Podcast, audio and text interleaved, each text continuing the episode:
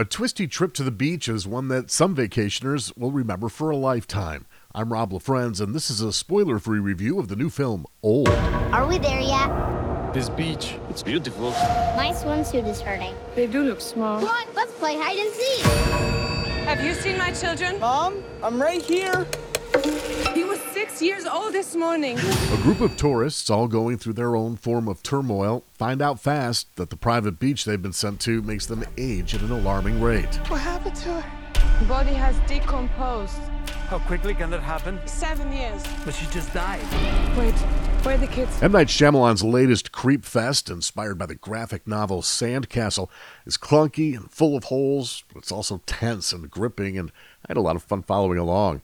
Gael Garcia Bernal and Vicky Krieps lead the cast that also includes Rufus Sewell, Abby Lee, Nikki Amuka Bird, and Ken Leung. They're all part of a tourist group that becomes trapped on a beach with no apparent way to get off. Well, and they're aging at a rate that works out to about a lifetime in a day. This one is tough because there are so many factors with aging to deal with. Everyone does it differently. Some of those factors are addressed, and others conveniently ignored for the sake of moving things along, and it does move along. Shyamalan's style and ability to create high tension with little action had me on the edge of my seat, wondering what was going to happen next.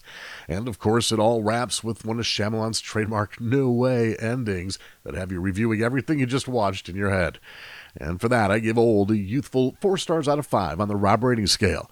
Check it out now, only in theaters. I'm Rob LaFrenz, and I'll see you at the concession stand.